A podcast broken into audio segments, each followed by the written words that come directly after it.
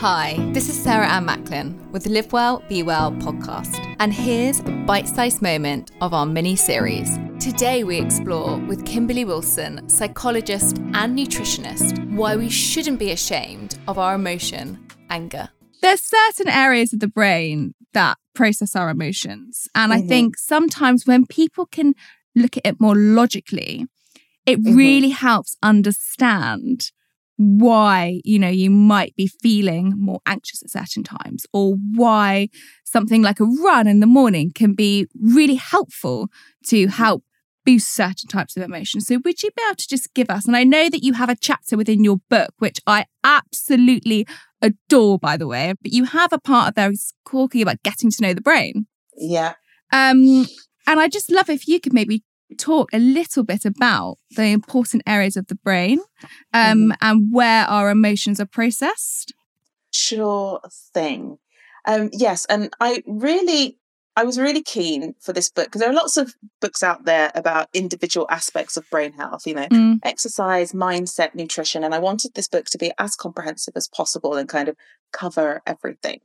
And and I which it does. Really, honestly, it does. And I was really keen to get, you know, as a psychologist, the role of emotions in there because mm. we don't tend to think about emotions as being a key feature of our brain health, mm-hmm. which is very, very strange, right? Because if you ever are in the position of needing either a psychological or psychiatric assessment, um, then actually what the person who is assessing you is doing is really taking an account of your emotions, your emotional reactivity, the appropriateness of your emotions, the the response that you have to certain things, you know, are you laughing in the right places? If you're talking about something that's very, very sad, is there any emotion in your face or in your voice? Or do you seem kind of flat and cut off from it? Are you, you know, perhaps angry at, at something that it's unclear to everybody else that we are angry about? So mm. we're always actually thinking about the quality of your emotions. And so it's always very strange to me that there isn't more, you know, in everyday healthcare, more guidance for people on understanding and managing your emotions. So that's why I was so keen to have that section in the book. Mm. And there are a handful of emotions that people really struggle with. Um, and anger is, is one of the big ones. Um, things like guilt and shame are big ones as well. Yes. And, and I kind of lead off with anger. I'm a big fan of anger, for example. Um, I think anger is fantastic. I, I, dedicated an entire episode of my podcast to it. I've done posts on it. There will be banners and bunting. like there's because I think anger is really, really, really misunderstood. We think about anger as something that is a sign of perhaps childishness because grown-ups should be able to control their emotions and if you're angry, then you're out of control. And that's absolutely not the case. Oh, wow. About, okay. Tell yeah, us more. I talk about anger in the book as being your self esteem emotion. And what I mean by that is that anger evolved as a protective instinct, right? Mm-hmm. So we evolved in situations where we kind of had to protect our territories. Um, back in the day, that used to be maybe a physical territory or a family territory or resources like food and, you know, access to water and those sorts of things. Mm. But emotionally, it serves us the same function. And so, for example, if you're you're driving or maybe even you're standing in a queue and someone cuts in in front of you, your response is to get angry. And that anger is an indication of the unfairness of the situation, right? Yeah. It's, oh, it's really unfair that someone has cut in in front of me. It's really unfair that I'm, you know, adhering to the social norms and basic manners and someone else has decided not to. And I think if you can get on board with the idea that anger is an indication to you of unfairness or injustice that you are experiencing or that you're seeing in the world, then it shifts your understanding of anger, right? And my my key example for this is of Rosa Parks and um, you know that in back in Alabama in segregated racially segregated America she refused to give up her seat So a black woman in the south she refused to give up her seat to a white person because she was angry but she wasn't violent. You know, she wasn't violent, she wasn't out of control. She sat still in her righteous anger.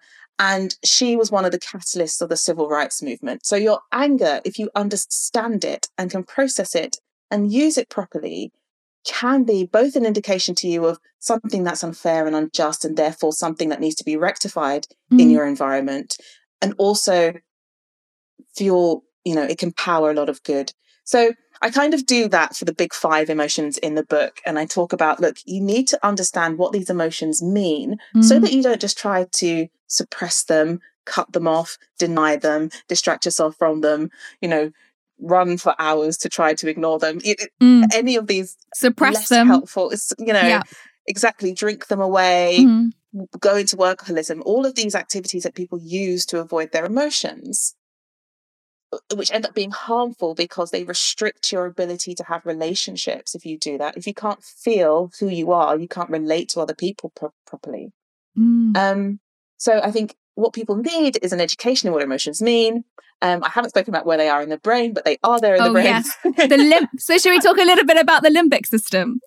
yeah. So for ex- for example, with anger, there's an area in the brain called the ventral uh, medial hypothalamus, and what's really interesting about this area of the brain is that in trials where they've uh, looked at it in animals, you can turn a docile animal into an aggressive animal by electrically stimulating this area of the brain. So, what that tells us is that anger is hardwired into the brain. It's not a choice, it's not just a decision that you're making, it's not a, a sign of a lack of control. It's there in your brain. And things don't tend to stick around in your brain if they if they don't serve a function. And this is what I mean that there is a function to these emotions. They serve a purpose, which is why they're still there. And so trying to deny them and suppress them is actually going mm. against nature.